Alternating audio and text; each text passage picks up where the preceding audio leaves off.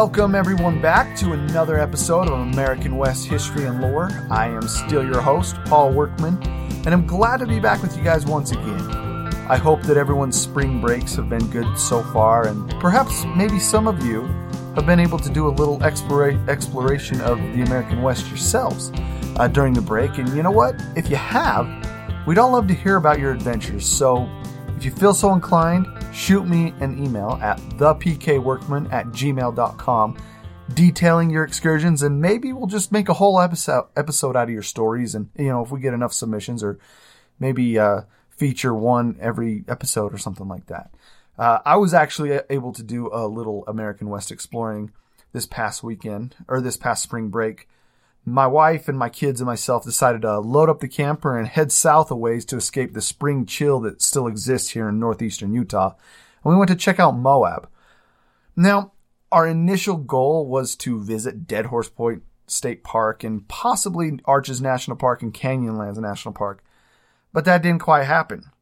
Moab is just so crazy busy during Easter weekend. They've got all these Jeep tournaments or something, you know, Jeep climbing uh, excursions that they do. Um, but anyway, there wasn't any camping space available. So, after driving around for quite some time, we had two options, and those were head home or try to find another available camping space. Um, you know, that wasn't freezing. Because once you start heading back up north, it's just going to get a little bit more cold. Uh, we ended up stopping in Green River, Utah, and set up camp at the Green River State Park campground. And this turned out really nice, actually. And the, the next day, we were able to drive to Goblin Valley State Park, um, which was only about 50, a 50 minute drive from Green River.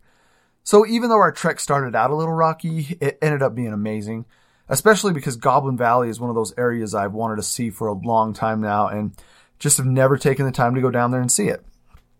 So while we're on the topic of Goblin Valley, uh, we just as well talk about it for a minute uh, because it's a pretty spectacular place, and I would encourage you to go check it out uh, if you're ever in the area.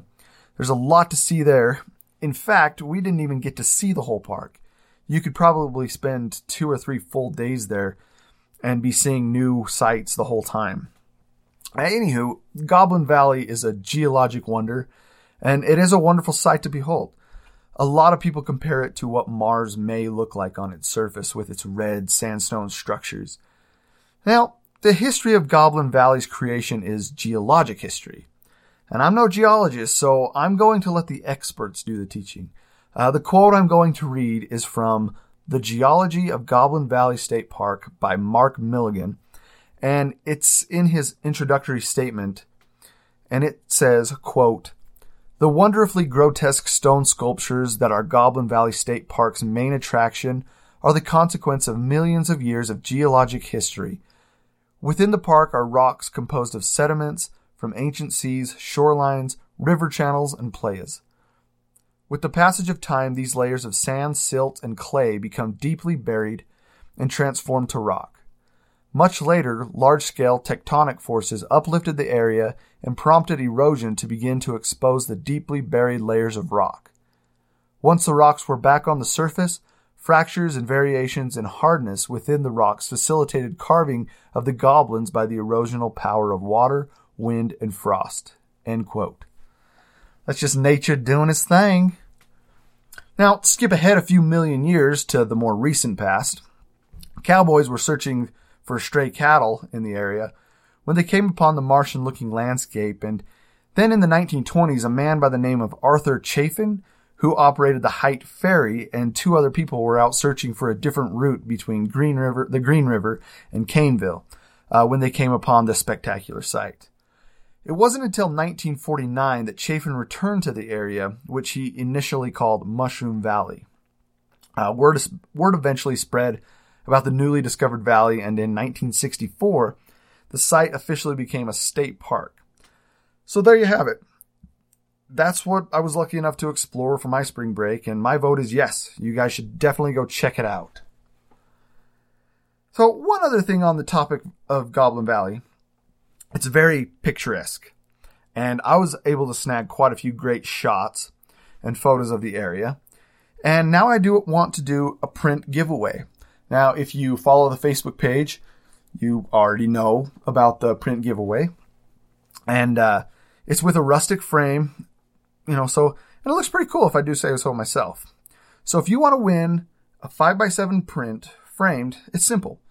All you have to do is go to the American West History and Lore Facebook page, like the page first of all, like the post, and then share the post, and you'll be entered to win. So, anyway, stay tuned as well because soon I will hopefully be launching an American West History and Lore store where we will have some of these prints, you know, pictures that I take along my journeys, um, rustic decor, other, you know, who, who knows? It's all up in the air. Hopefully, my goal too is to have some nice coffee mugs and some hats eventually. So, with your guys' support and your help, we can hopefully make that happen in the near future.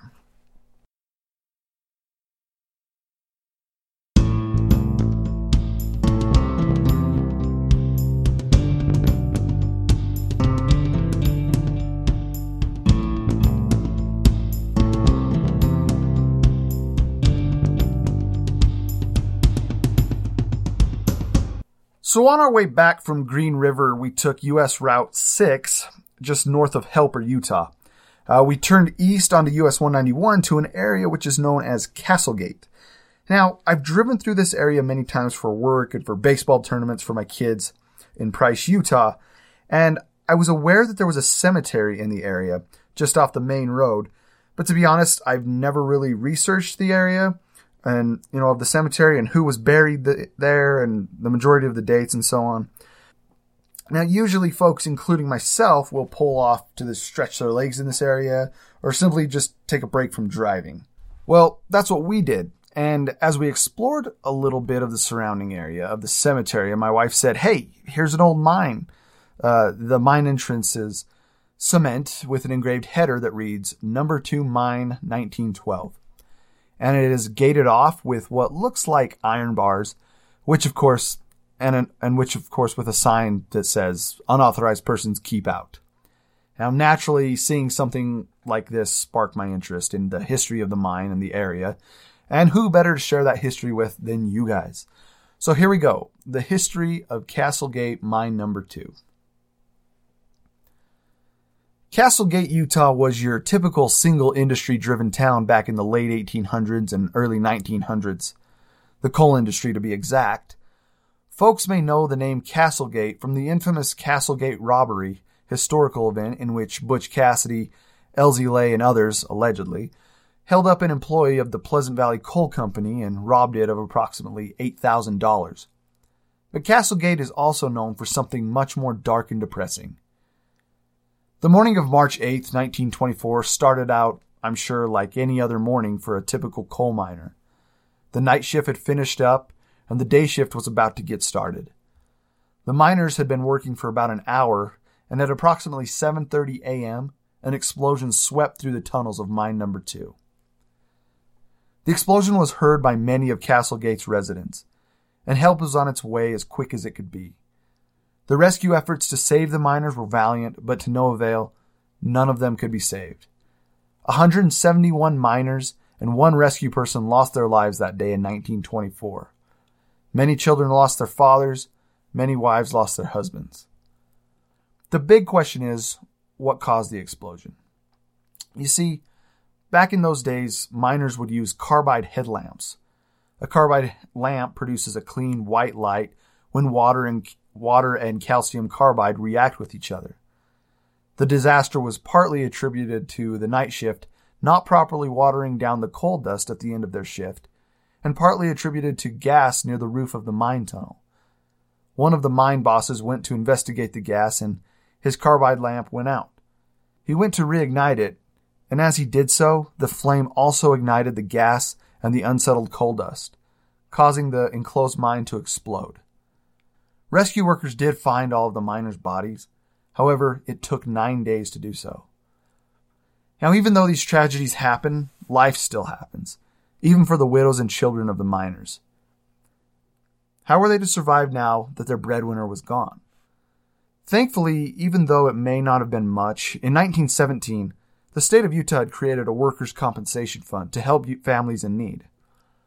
In this case, families of the victims received up to $15 per week for six years. A welfare worker by the name of Annie D. Palmer was paid by the state to help the families for 12 years after the disaster. Castlegate today is considered a ghost town, and not much remains. The Castlegate Cemetery is the final resting place of many of the perished miners and serves as a somber memorial to the fact that life is fragile and that life is precious